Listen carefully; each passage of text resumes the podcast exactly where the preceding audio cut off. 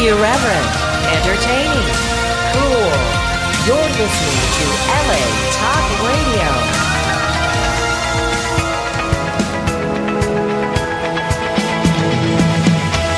You're listening to State of the Arts with Michael Sterling and Paul Strolich, right here on LA Talk Radio.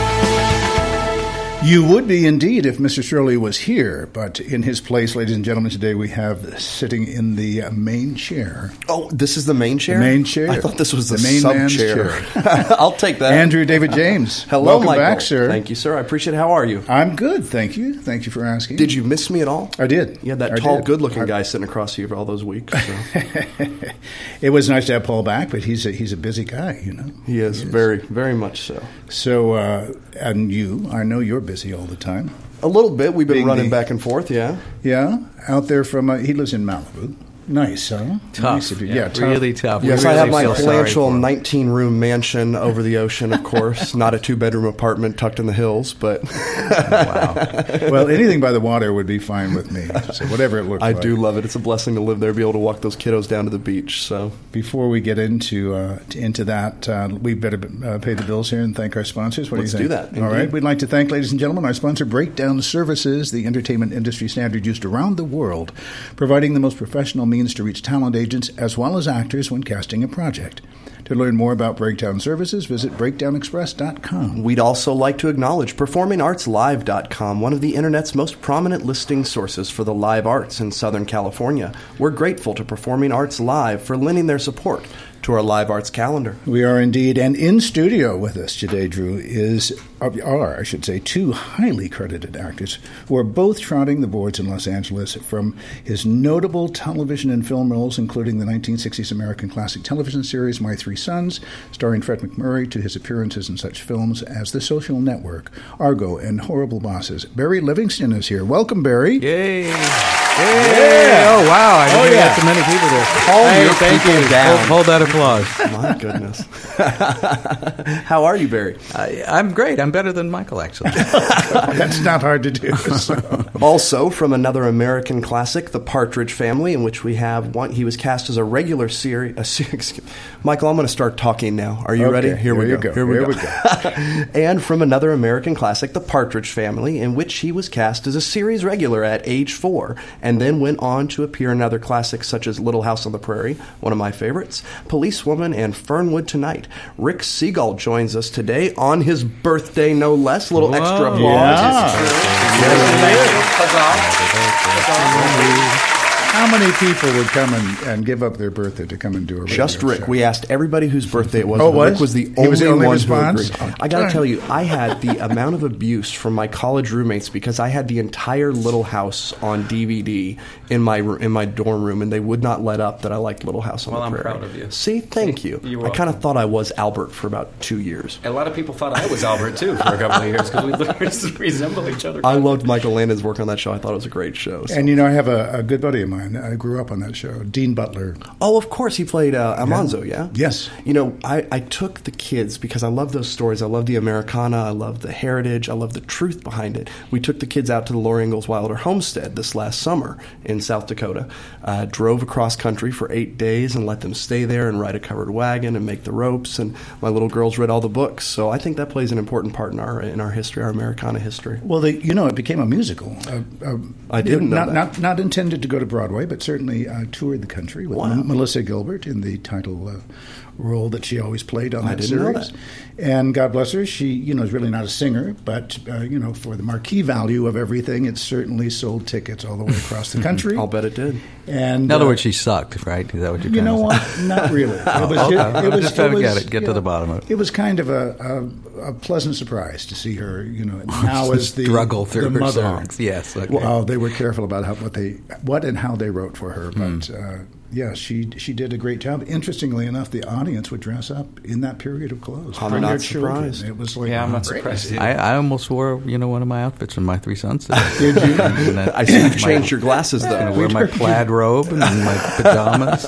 We've These are heard much you cooler. do that occasionally. Thank you. I got to tell you, as a, as a dad, you realize how important it is for there to be family friendly, theatrical, live entertainment that you can take your kids to. And there's actually a surprisingly small amount of that. So, a Laura Ingalls Wilder Wilder uh, musical sounds like something that I'd love to see at some point. So, Well, if it ever comes back on the road, you'll, you'll have a chance to take your daughter and, and uh, your other child to the show. what are the odds that I get to play Mary in it? Excuse me? Do I get to play Mary in it? I don't know. You were kind enough, Michael, to get me tickets to go see this amazing Beauty and the Beast. Yes. Which 3D theatricals, they did a great job. Yes, My little did. girl wanted to go as Belle, but had outgrown her Belle outfit and was forced to go as Elsa. So we sat there and had a good time. But I was shocked that they had not called me in for Belle. Really? I was blown well, away. Well, they did want it. to go in a different direction, uh, and they did, but I don't know if they wanted to go that far. This traditional casting is killing my chances in this town, Michael. I'm telling you, brother. it's tough. Everybody in this room knows that, right? That's right. Oh, my goodness. What have you seen recently? You're at the theater all the time, Michael. Where have you been? You know, I went to see a play at the uh, Ahmanson Theater, excuse me, at the Mark Taper Theater down the Center Theater Group, The Mystery of Love and Sex, which has just opened there. Ah. One of my with, favorite uh, actresses Sharon. Lawrence, who Oh, was on our show That's uh, right. Of two course. weeks ago. I love her. She's a great performer. She's a wonderful actress, and uh, and uh, David uh, Patu, who is the co-star who plays her husband. The show is a comedy slash drama. It's a kind of a coming of age for the children, the two children. Um, the strangest thing happened, and I don't know whether it was specific to the evening that I went or it is, but I have a feeling it is every night the same way. They did not mic the actors. Wow. And one, big space. It's a well, it's a very big space. But they, so they were all shouting uh, their lines at each other, Hmm. and I thought how odd. But there was no sense of a technical problem whatsoever. You know, was it funny? Did it work? Was it was it odd? It did not work. No. Wow. It totally sucked the emotion Really? Uh, of any written line that was uh, driving that play along. Well, I mean, pe- totally out. People are, you know, I, I guess have become accustomed to that. I mean, when I, I worked on Broadway at one of the biggest houses in, in the city at the time, it's gone, but the Mark Hellinger, which I think was sixteen hundred seats, and Beautiful I did a play space, called yeah. the, the Skin of Our Teeth. Yes. no, nobody was nobody was Yeah, that Mike. that was your debut, You know, uh, On yeah, yeah, yeah. Skin But I, I did great work at the Ahmanson Theater. No, I, I don't I recall being did. I don't recall being Mike there at that time. You know, Celeste, this this was in uh, 1642 when they just weren't liking people in those days. I Well, wonder if it depends on the piece as well. If there's a, you know if there's a specifically intimate piece, I think you cannot over project those lines. You know, if you're having to shout to the back of the house, you can lose some emotion that way. So I see what you're saying. Well, it was it was a disturbing. It, it, the humor that was in the play, you know, was suddenly quite questionable because Huh. it wasn't coming across as being funny because Yeah. they were screaming it. So uh, interesting, and, and I felt kind of bad for the actors. If in fact it was a directorial decision Hmm. or or a technical decision, that would make a big difference. of Maybe they're just mad at each other that night. Maybe. That or maybe the mic guy I was, was mad say, at I'm mad them. Yeah. or, or mad at the mic guy that he messed up somehow. That's right. I must say it was a, a very long first act, about Wow. uh, 95 minutes. Wow. And then a, an intermission, and then we asked someone, uh, what, how long was the second act? They said, well, it depends on the actors. It always depends. Who on said the that? actor. A, uh, a uh, One of the person? official house people. Hmm, oh, wow. Hmm, hmm. Said it'll definitely be around 90 So this place is no longer open, right? You can't go see this play. And In uh, fact, that show is still running. That performance still running. It's a nine-hour play. well, you know, I'm, I, I'm, again, I don't know any of this to be something different on other nights. It was just my experience, but the fact that uh, I had the, the pleasure of seeing Sharon Lawrence and David Patu in these roles screaming at each other. was, yeah, was something unusual that I'll remember for a long time. That's amazing. Great. Amazing. Well, why don't you and I scream at each other a little bit here, Michael? But Okay. May I introduce this gentleman sitting next to me? Absolutely, please do. Our first guest was four years old when he was cast as Paul Newman's son in the film Rally Round the Flag Boys. However, he was let go after the production began because his eyes developed astigmatism, which required him to wear glasses. As fate would have it, his new horn rimmed spectacles became his trademark, and he established a new type of child actor. The prototype nerd, if you will, with big glasses, buck teeth, and unruly hair. After a reoccurring role on The Adventures of Ozzie and Harriet, he found himself national fame when he was cast as Ernie Douglas on the classic TV series My Three Sons, which ran for a phenomenal 12 years. Wow, that sounds so familiar. That sounds, sounds I recall that He made his. Broadway debut in 1975 in the revival of Thornton Wilder's The Skin of Our Teeth, which he just mentioned uh, a few minutes ago, followed by a number of other significant stage roles and appearances in many of television's top series of the day. And the trend continues on such shows today as NCIS Los Angeles, The Fosters, on which he has a recurring role, Castle, Major Crimes, Mistresses, and Mad Men, to name but a few. And though he will soon be seen in the new Todd Phillips comedy War Dogs, he's here today to talk about his co starring role in the world premiere of Andy Rooster Block's Stella's Last J Date, a brash romantic comedy about a high stakes blind date which will be presented March 31st through May 5th at the Whitefire Theater in Sherman Oaks. Please welcome the one and only Mr. Barry Livingston. Mm, thank you. Thank you, guys. Oh, very nice. Nice to have you, sir. Yeah, Welcome, you. Barry. Welcome. Thank you, Andrew. Thank you, Michael. Absolutely. Such a pleasure. And uh, as I said to, to Barry, you know, at the beginning of the show, he doesn't look any different, folks. He looks just the same, except he has a beard. When was the last time you had your prescription checked? Two I years ago. Really, really. Well, I've aged in two years. oh, okay. Well, I'm happy with what I see. So Thank, thank you. take that for what it's I will. worth. Thank you. It's it's worth a lot, actually. Thank you. I have to ask you about, uh, you know, I too was a, a kid actor, but uh, not as early as you, but the time period that you were in, the business was so very different, totally different. Yeah, yeah, it was. I mean, it was. Uh, you know, people ask, "What's the difference between now and then?" The process really is pretty much the same for the actor. You, Mm-hmm. you know, you have to go through the casting process. Although, I can't say. You know, recently I've been on auditions. At, uh, I'm going. It's almost like the old days of cattle calls. You go in and dozens of people there. So. Um, but but that said, uh, the process: you show up in the morning, you put your makeup on, you put your wardrobe, you stand in front of a camera, you you act with another actor, and then you go, run to craft service and you have coffee and chocolate. So that part of it is uh, different. The, you know, the, I mean, it's the same. The- you know, the actual material you do clearly is a lot more. Uh, edgier. A lot, you know, some people like it, some people don't. Hallmark loves those Little House on the Prairie things. Those are very PG.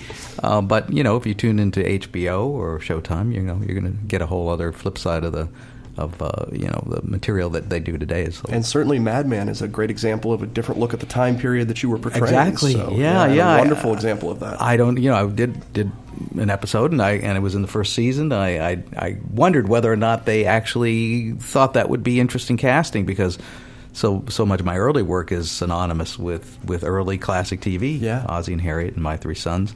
Um, so Mad Men was you know taking place in that era, but with a total different sensibility that. You know, uh, Fred MacMurray was not doing what Don Draper was doing by any means. well, I I read a couple interviews with the gentleman who Don, Da- Don, Don, boy, my lips today. Don Draper was modeled after, and it said that he wasn't doing any of that either. So I think that a lot of it was put for television and certainly our modern age. But I think there's a place for both those styles of storytelling. I mean, Mad Men is entertaining as can be. Yeah. But I tell you, I still watch My Three Sons and enjoy the episodes. So I, you know, being being having a, a presence on Facebook, and you know, it's my conduit and connection to fans present and past.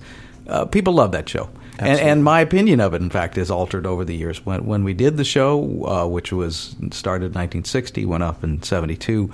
That was a very, very tumultuous era in America. You know, uh, the whole things of, uh, you know, Vietnam War and pot and tune in, tune in, drop out, the, the pill, um, all those things became part of the culture.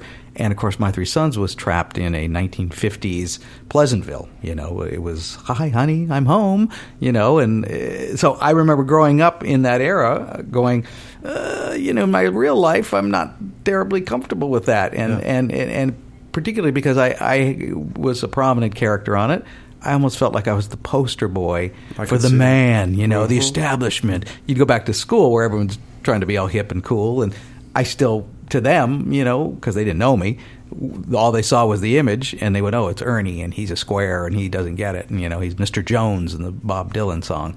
So you know, that was odd, and over time, to get to the point, I have have uh, you know looked at that show and just go, what a great show it was. The the we always asked them to do edgier topics. You know, let's let's address uh, you know the issues of the day of the '60s, and they were like, no, that's not what the tone of the show was. It, it was about family and about the small things, the small problems and and solutions, and and it was just pure entertainment. And on that level, I went, wow, you know, I didn't get it then. I get it now. and and it's great for for kids today. And parents like to expose their children to it today because it's uh, you know it's pure entertainment, not nothing nothing threatening. And I kind of miss that actually. I do, too. you know, it's from from what Barry's talking about to where we have come today, and what is a sitcom. You know, today. right. And- it's and hard to find that. It's it's incredibly hard, and I'm not a prude by any means. You absolutely if I are not a prude. You're sitting here naked right now wearing tassels. You're the antithesis of a prude. You are so Rude. At least it's not your dance belt. We're in good shape, Oh, though. that's another story. That's a story. if we have time, I will not tell it. yeah, I, I'm trying to find, you know, the and unfortunately, some of the more, uh, you know, getting off topic here of the the shows that seem to depict that in a more modern sense was the Cosby Show, and now now that whole thing's being Right. looked at in a whole different way. Different and Seventh spin. Heaven. Of Yeah. course, Stephen Collins had this Yeah. this Yeah. crack up. Going, what the heck? You know, can't can't anybody keep your pants on? You know, I mean, really. And and also just the language on the shows. Yes. Now, Yeah. there are so many words that are approved. I guess. I mean, there are there are there standards and practices anymore?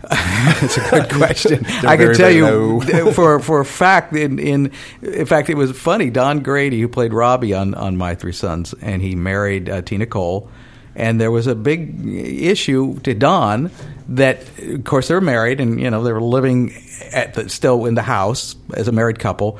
And he was came there, you know, at the beginning of the season, and he went into their room and going, "It's two twin beds. We're married, really?"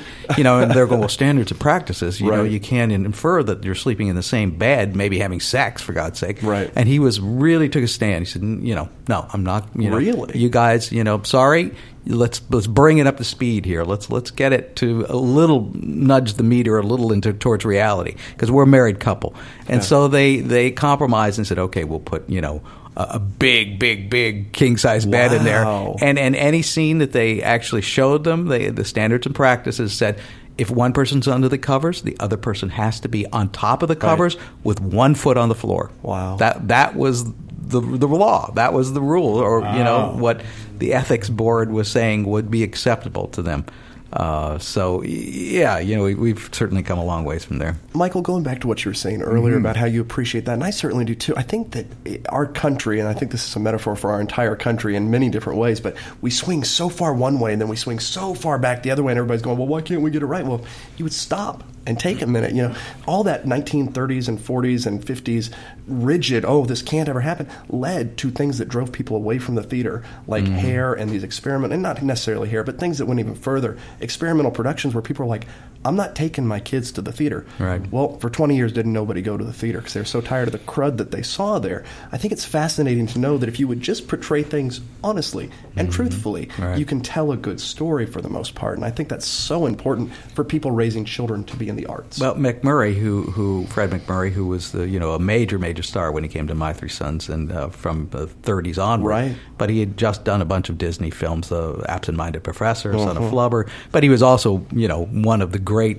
stars of, of the you know the great era of movies where he was doing Double Indemnity. Uh, you know, very racy film in its time, and and set the sort of the, the template for the film noir.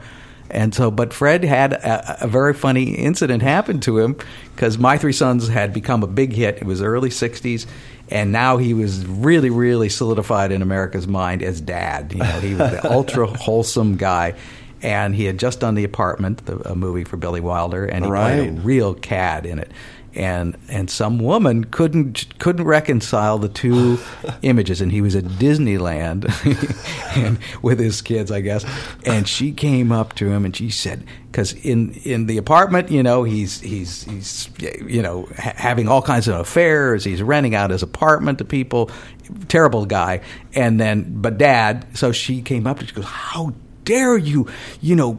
you have this family and you have you know these boys now to look after and she whacked him on the head with her oh, purse And because she was so incensed at the behavior Right. that he showed in this other film That's she good acting. it was, it was all you know an imaginary world to him Wow. but the two images were so contradictory and so powerful and he came back and he said i'm never ever going to do another movie like that Really? O- outside of my new image which was the wholesome dad who has all the answers and you know so um, yeah you know it's it's hard to get uh, to get it right in the the public's mind. It's it's uh, tricky. Well, and you trusted those people on television. You know, you trusted all of them, Donna Reed and all of those Yes. people in that era. Yes, And yeah. Father knows best. And yeah, Yeah. that's the way life was supposed to be.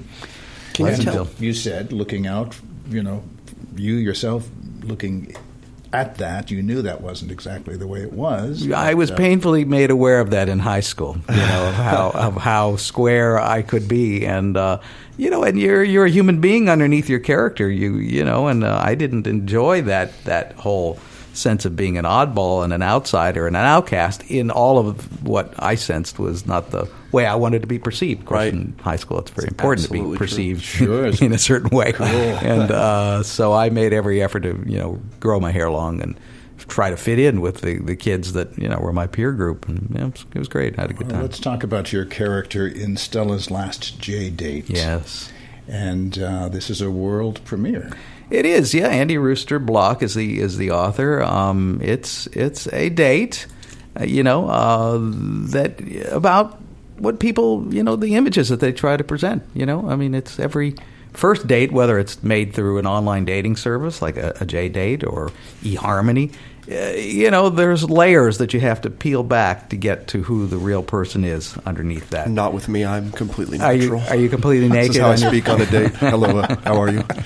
yeah, well, you're the exception. And He's uh, also married. uh, okay, well, that, that hasn't stopped. That hasn't stopped anybody apparently from. My uh, wife made it very clear: no more dating. She keeps Yeah. the iron skillet waiting. I, I think you need to go to Ashley Madison. Then that's where you need if you're married and looking to hook up.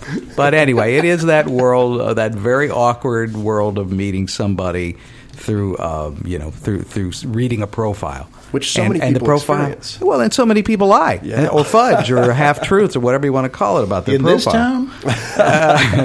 yes, everywhere. So anyway, it, it is that, and it's a comedy, and it, I, uh, you know, some great people. Uh, Elvis Nolasco, who's on American Crime, Yes. is uh, one of the actors in it. Terrific guy. Amy Stillman Winston is in it as well, who's a terrific comedian, and uh, and it's myself. So it's just us three. It's it's great. It's fun. And was did did you have anything to do with the show before it pulled itself together? Or No, no. aware of it, I, I had been to the Whitefire Theater, which is where we're going to open March 31st Yes. and running through May 5th. Uh, I had been to the White Fire numerous times to see other plays, and I'd always gone, gee, I'd love to work here. It's it's close. It's in the San Fernando Valley in Sherman Oaks. Um, I live Easy in to get to? Yeah, I live oh, not too far from there, so I went. You know, this would be cool. They do good work here, and and uh, it's nice, clean space, and some professionally run. restaurants in the area Good go restaurants. yeah. It's it's a good night out. So um, I'm making my best pitch for people to come down to come see us. and they will because I'm going to tell them how they can do that. Let's right? do that indeed. Yeah, absolutely. so as Barry said, it opens March 31st at 8 p.m. and it uh, will run through May 5th, and it will play on Thursdays at 8 p.m. Just one day a week. We're you know the, we're going to start with Thursdays. It's a good night of the, the week to go um, to, to do theater, and it's hard to get people out, honestly. You know, and people sometimes Friday, Saturday have other You're right. obligations. So uh, we're we're hoping it'll. Uh, you know, it, it may get extended, may enlarge its run, but at the moment, that's what we're going to do. Well, it sounds nice and lean, unlike what I was talking about earlier. 75 minutes with no intermission. Uh, we should note strong language. And the Whitefire Theater, which, as Barry said, is one of our great equity waiver theaters here, is located at 13500 Ventura Boulevard in Sherman Oaks. And it is wheelchair accessible, you should know that. Metered parking until 8 p.m. on Ventura Boulevard, some side street parking. And uh, please, though, carefully read all the parking signage and allow about 15 minutes to park before you get to the theater, which you should get there, of course, about 15 minutes before the curtain goes up. Valet parking is available until 11 p.m. at the Augustine Wine Bar, which is just across the way from the theater. And tickets are a phenomenal low price of $25. That's a great price, Yep. yeah. Go to brownpapertickets.com for those tickets or call 818-990-2324. Excellent. And I think I said uh, the wrong. Amy Smallman Winston is her name, the actress in it. One of you know, I'll, I'll hear about that later. How many get it people in the cast? Get Three. him, Amy. Just three. Great. Yeah. Sounds very exciting. Oh, it's funny. It is. It's it, it's extremely well written. How would you Um, describe the comedy? Uh, you know, it's it's a, a black comedy, but I mean, you know, only in that we're going. Um, you know, it's about a, a real sensitive material. Dating is and, and sex and, and you know, personal relationships are are are loaded with all kinds of minefields, and uh, so it, it touches on all of those, and a, a few grenades, emotional grenades, go off. But uh, you know, we're, we're we're the the bottom line is it's a I think a comedy at heart, and um, we're going to do our best to make people laugh. Get out there and laugh on a Thursday night. That sounds like a lot of fun. Will you stay with us for the next few minutes here? Absolutely. Love to talk to We you. have an arts calendar to do. Let's do that. Andrew, do you want to kick that off? Critically acclaimed actress and singer Constance Jewell Lopez has been set to star in the leading role of Dolores Van Cartier in the musical theater West production of Sister Act, running April 8th through the 24th at the Richard and Karen Carpenter Performing Arts Center on the campus of CSU Long Beach. Opening is set for Saturday, April 9th at 8 p.m. Based on the 1992 film of the same name, the Broadway production of Sister Act ran for 562 performances and was nominated for five Tony Awards. The Musical Theater West production will be directed by two time Ovation Award winner Michael Matthews, with musical rec- direction by David, Lim- David Lamoureux. Lamoureux. Thank you, Lamoureux. Tickets for Sister Act may be purchased online at www.musical.org. That's M U S I C A L, or by phone at 562 856 1999. Extension 4. For more information, you can look up Constance Jewell Lopez and visit her at www.constancejewelllopez. That's C O N S T A N C E J E W E L L L O P E Z dot com. She's made a, a name for herself in town in musical theater because she uh, starred as Effie in the Doma Theater production. Talented performer. Dreamgirls, which was highly uh, lauded and uh, received um, several awards at the Los Angeles Ovation Awards. Sister Act is another fun show. Yes, Lots of indeed. good, fast paced comedy and fun. And one of our stage star uh, uh, contestants from this year, I, I produce an annual musical theater competition every year, so we're 10 years into it. And uh, it is designed um, kind of loosely patterned after American Idol, but it's all pointed toward Broadway. And so far, through the 10 years, 14 of our contestants have now made their Broadway debuts and or are on their third and fourth Broadway shows. With another 85, we have a count of that because we keep track of all this, are actually making their living in musical theater. Now, whether it's Wow. on a ship on the ocean hmm. or it's somewhere regionally in this country or it is in an amusement park in another part of the world, but somewhere they are doing what they love to do. And it's a pretty cool thing. And this young lady very this year who came in second place was just cast in this show, uh, Sister Act, and, and one of the um, featured roles. Yes, and it's the first. She's 21 years old. Her first thing, just jumping into it now. And Musical Theater West, if you haven't been there, ladies and gentlemen, is a beautiful, beautiful theater. 1,100 seats on campus at Cal, uh, Cal State uh, University at Long Beach. They do spectacular work there. And uh, Andrew, I wanted to talk to you about uh, a little bit more about Beauty and the Beast. I'd love um, We had such a good time, Michael. That was such a fun show. The, this 3D Theatricals does fantastic work. Are you familiar really with them, it. gentlemen? 3D? Yes. Yeah. Yes. They really do. They Yeah. they have the funding to do it, which is nice, and Mm-hmm. they certainly uh, are able to give out uh, multiple equity contracts on the show. Not the entire show is, is equity, but uh, they give out as many as they can, which is often between eight and eleven contracts. so, wow. Good. yeah, unlike our other big houses, uh, re- on a regional basis, cannot do more than maybe two or three. Wow. Yeah, I didn't know that. but they've they, they're doing Broadway caliber productions. That's absolutely true. Everything from the costumes to the to the sets, and, and if they if they're getting the sets like from Wichita Musical Theater, which is a big uh, resource, and it's not quite to their liking, they'll augment it themselves Right. and uh, bring it bring it to the point, uh, you know, of their take on the show.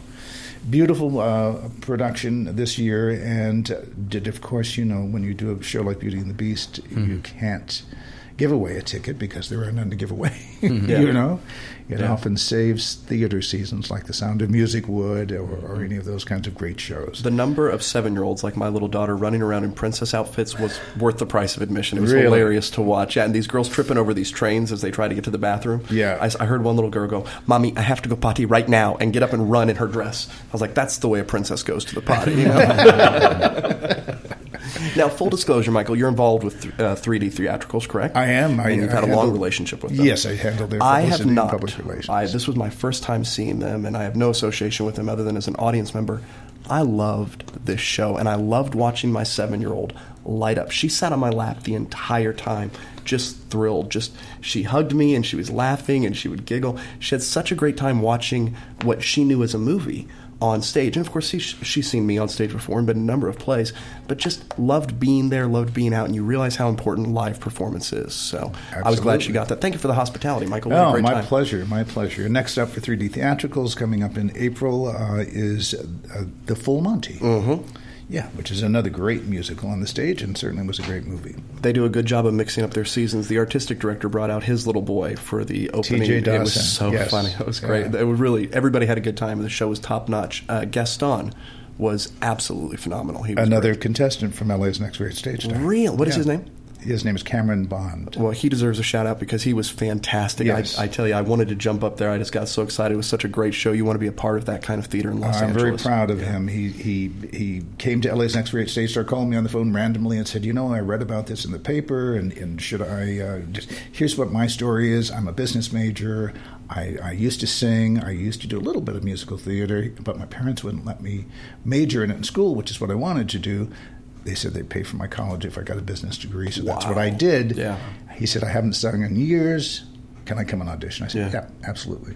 Who's his sidekick? Is it Lemieux? Who's his sidekick? Le- LeFou. LeFou. His physical comedy as a stunt man, I appreciate this, especially getting close to 40 and knowing my career is almost done. Yeah. Um, I, what he did was fantastic. He was so spot on. He was really, he understood the medium very, very well. They did a great job. Well, Cameron had the pleasure of uh, jumping out of Stage Star when he was, and he was in the top half of the, of the contestants. We have 20 of them that compete, and uh, jumped into Les Mis. Uh, he was an ensemble member in that out at La Mirada, if you've ever been to Cathy Rigby's uh, place out there, and her husband Tom McCoy. And uh, then was given the lead role as uh, uh, in Damn Yankees by 3D Theatricals uh, to play uh, the, uh, the young. Uh, ball player in that show. And then during that run, he had auditioned by video for New York's uh, U.S. national tour of Beauty and the Beast. Wow. Didn't think he got it because he didn't hear back for several days. And on the day that he, we were closing, he came up to me at, at backstage and he said, "Guess what?" He said, "I got the role of Gaston in the U.S. national tour." Awesome. So, man, we, you know, when we hear those kinds of success stories uh, coming out of this competition, we are thrilled. We've, we've done our done, done our job. Anyhow, let's do our job right now here. Shall we introduce this fine gentleman? Absolutely. Ladies and gentlemen, from the Partridge Family to Temperatures Rising, How to Eat Like a Child with Dick Van Dyke, The Last Married Couple in America, Oh God, Book 2, and Tonight Show, The Merv Griffin Show, The Mike Douglas Show, and two seasons as a series regular on The Tim Conway Show. His attentions turned to theater at age 12 when he was cast in the Anthony Newley musical Chaplin. Thereafter, he starred as Eugene in the two different productions of Neil Simon's Brighton Beach memoirs, followed by his portrayal of the same character in the remaining two installments of the Neil Simon trilogy, Biloxi Blues, and Broadway Bound. He went on to do a number of comedies and musicals, including other Neil Simon works such as Come Blow Your Horn and Meredith Willson's The Music Man. Will Shakespeare, nice little known author there. Yeah. He played Hamlet, or he was in Hamlet, where he played Claudius, and he also served as director. You directed and played Claudius. Yes. Amazing. yeah. In 2004, he became the director of the Harvest Academy Conservatory of Fine Art, with primary teaching training contributions in theater. In 2008, he was cast in the critically acclaimed world premiere of Erin Kamler's Divorce the Musical at the Hudson Theater in Hollywood, followed by Camelot at the Pasadena Playhouse. Film roles also followed, but in 2011 he began working on a passion project entitled Fishers of Men, a one person play he has written which depicts the final hours of the life of the apostle, excuse me, of the apostle Simon Peter, and how those final hours spent with only one other man changed the life of that one man forever. On stage now with Fishers of Men at the Hudson Theater in Hollywood through March 27th, please welcome Rick Segall. Love your audience. This audience is so giving. You know, they're they're a very loving audience. really they like to show it here at State of the Arts. How are you, Rick? Good to I see am you. well. Good to see you. Absolutely. And so nice to see the video clip of you this morning. yeah, thank you for seeing that. Yeah. Can we tell I- people what would you Google to get there? Maybe Fishers of Men. Yeah, it's it's Fishers of Men Play. Okay. Dot com. And So- when you land, that little video you're referencing is on there. If you want to know what this what this play is about, if you want to get a good picture of what you're going to see, go check out that video because I immediately got a sense of who you are, what you do, and what this play is about. It's mm-hmm. a great promo video. Thank you. And some nice Fishes and then check it testimonials on that Yeah. too.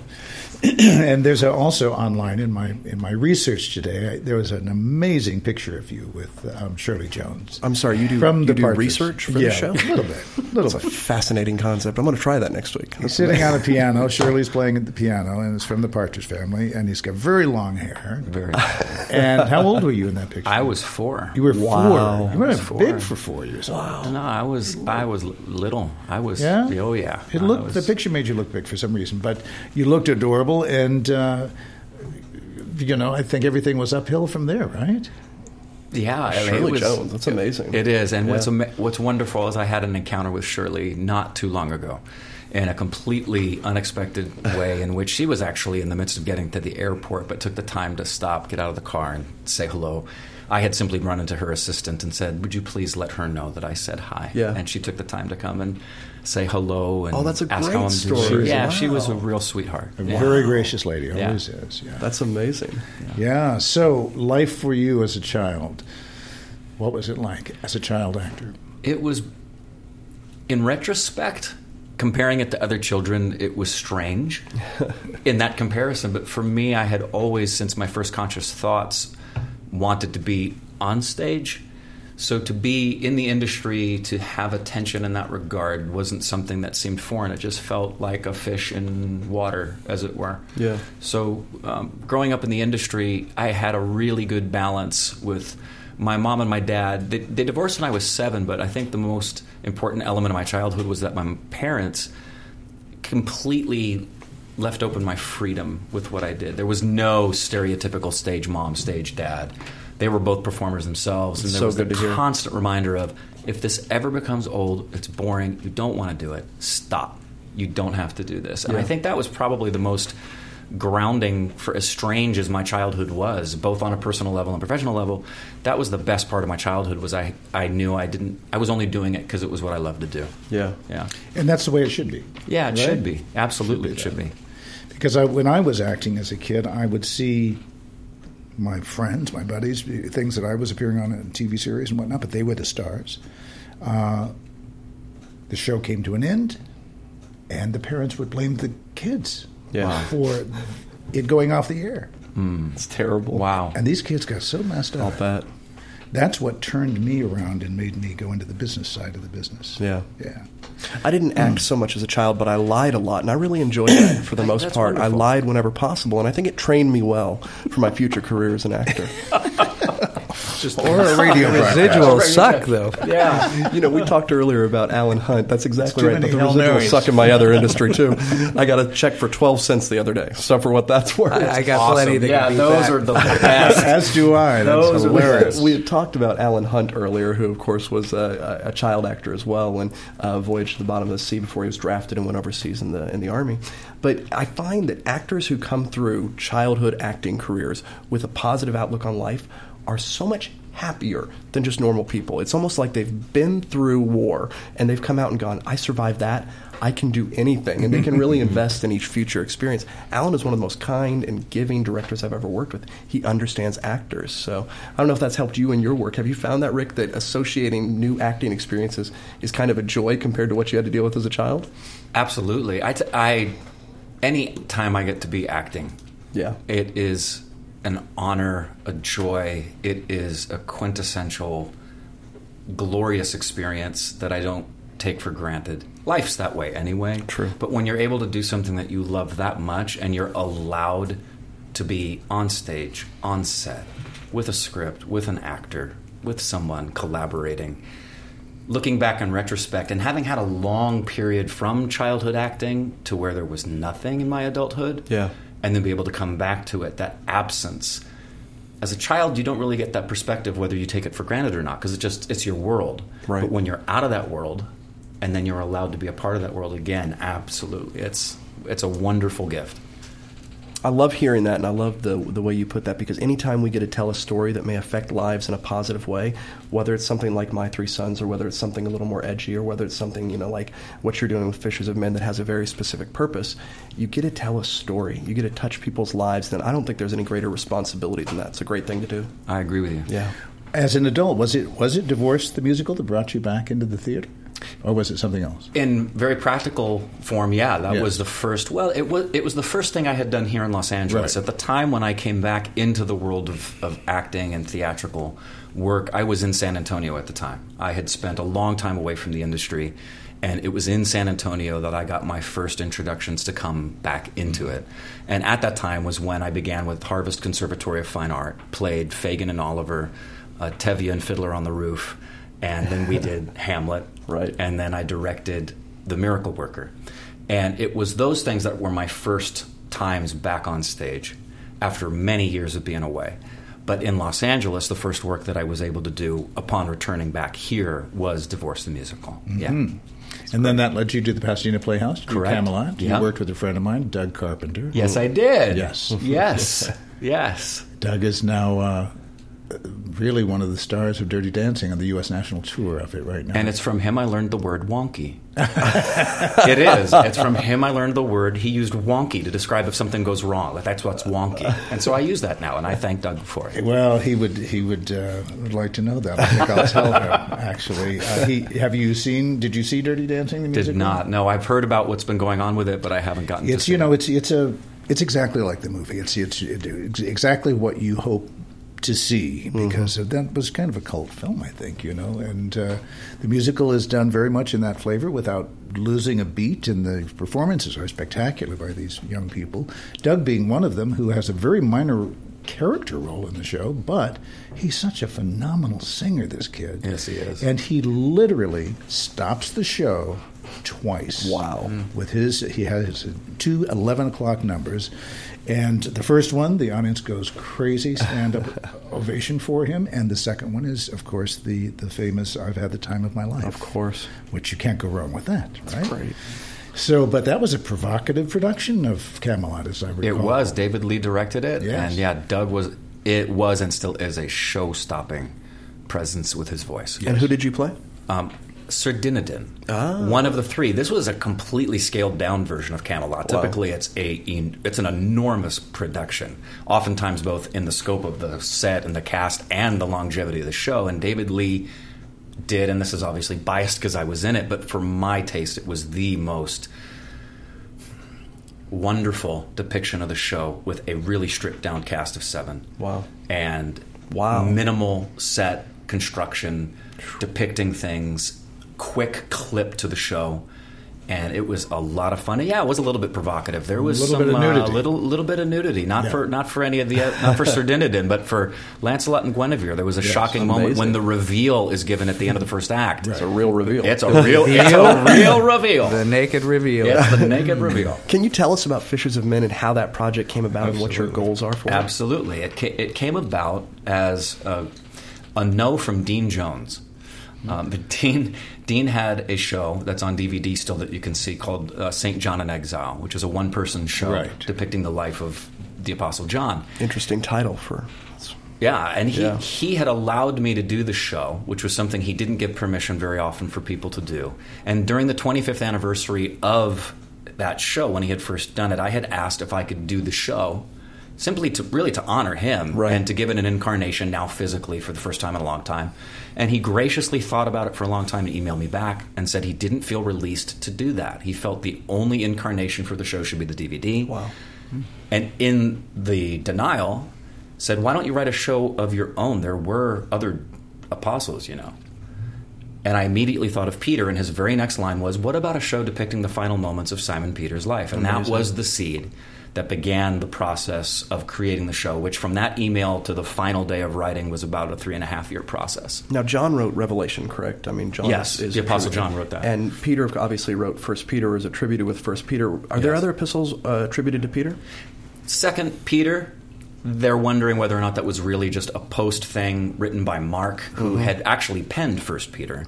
It's all Peter's words. Mark traveled with Peter for a lot of his life post the book of Acts.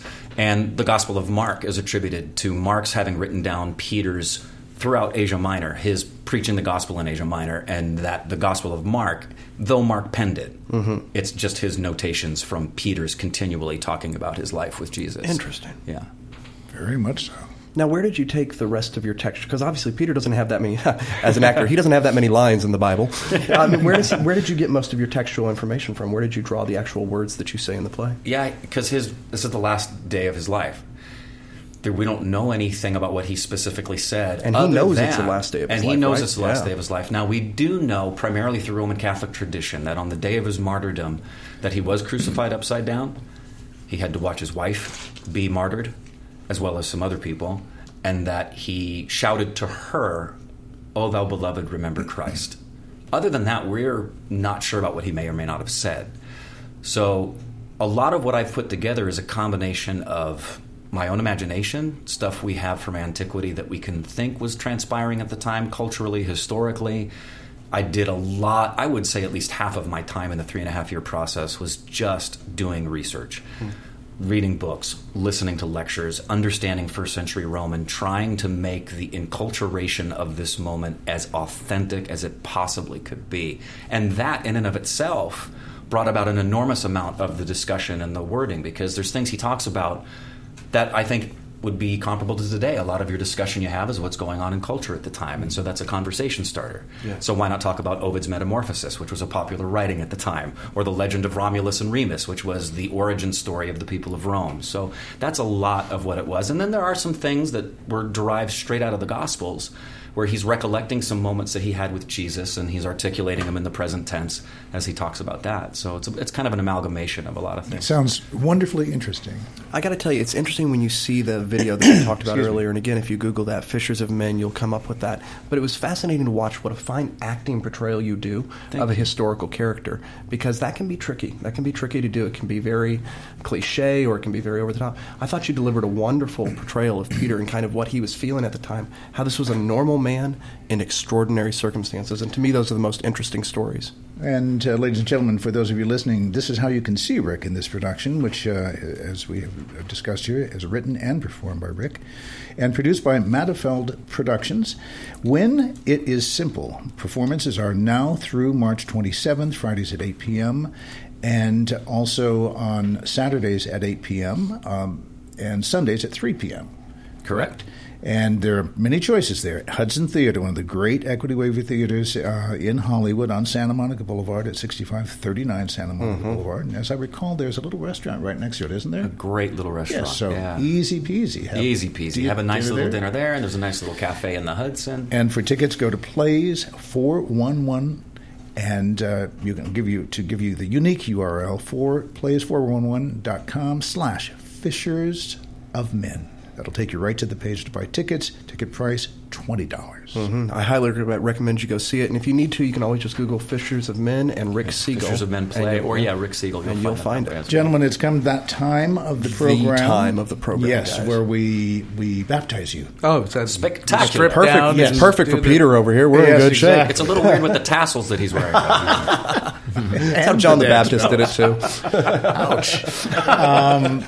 We have uh, we we anoint everyone here with uh, telling of, of an awkward, embarrassing moment in your career, whether it was from the theater or television or film, but something that went wrong, terribly wrong, and or funny. How much time do you have? exactly. Yeah, we We have another actually hour. have we actually Some have people three pick minutes. ones from this show. So, long time. Barry, do you mind starting us off? Uh, I was uh, doing dinner theater in Kansas, no, in uh, uh, Salt Lake City, and uh, you know it was a nice theater, but underfunded. And so one one guy was doing everything. He was stage manager, prop man. Uh, it was Star, Bang- Star Spangled Girl, with Neil Simon play, yes. and it's the first scene where I'm supposed to meet Sophie. Uh, the girl who moves in next door, and it's an immediate love at first sight. And she shows up with a with a Bundt cake as hello, and you know I'm Sophie, and I just baked this to say hello for you. But well, the prop that was supposed, and this was opening night, the prop that was supposed to be uh, ingested by me, the Bundt cake, somehow got lost backstage. Somebody took it, And so, in the panic, to give this actress something to go hand me something because I got to you know react to it. Uh, he just grabbed something and he said, "Here, give, give, this the fritters from the, the, third act."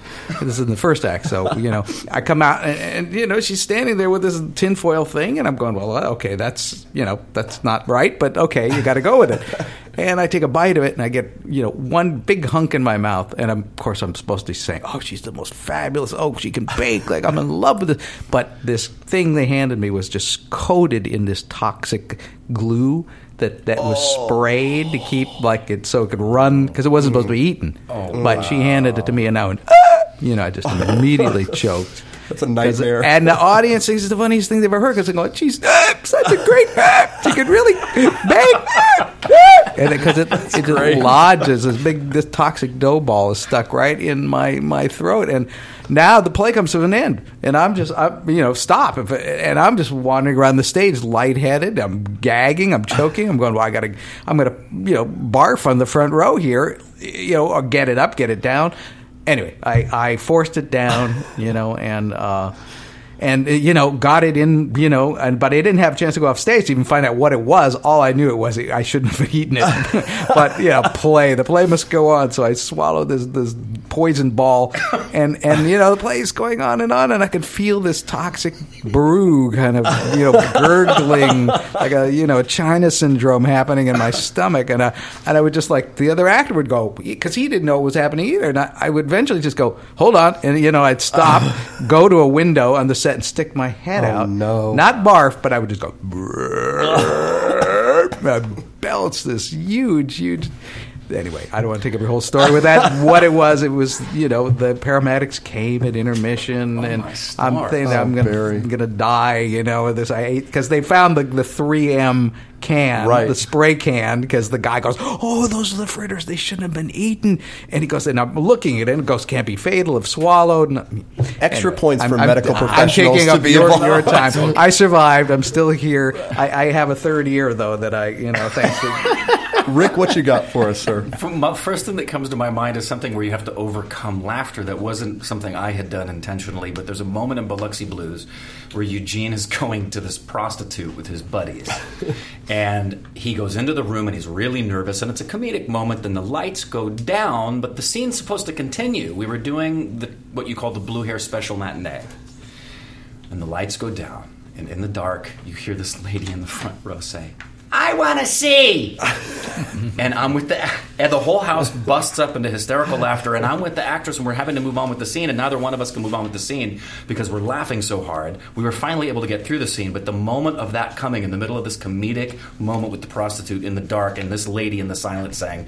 I want to see was one of the um, biggest challenges I had to overcome, but nothing comparable to having what just that in the stomach and the ear growing. Oh, the, the blue hair matinee, always something interesting there. always, It's always the curtain call is like just uh, just a, right. a rush to get back on the bus. You're standing up there waiting for your accolades, and you just see this mass exit of walkers and you know heading to the door as quick as possible. So. Gentlemen, what a pleasure to have both of you here with us. Thank you so much. Happy birthday to you, Thank Rick. you. Thank you. Uh, what are you, 39? Somewhere in that? A little more than that. No, I don't. Yeah. mi- I'm, I'm very happy about my. I'm, I am. I am 47 years old. I know you were Congratulations. Happy birthday. Born in 1969.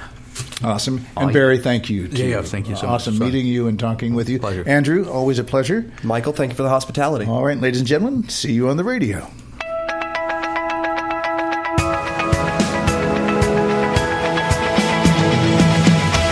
You're listening to State of the Arts with Michael Sterling and Paul Strolley, right here on LA Talk Radio.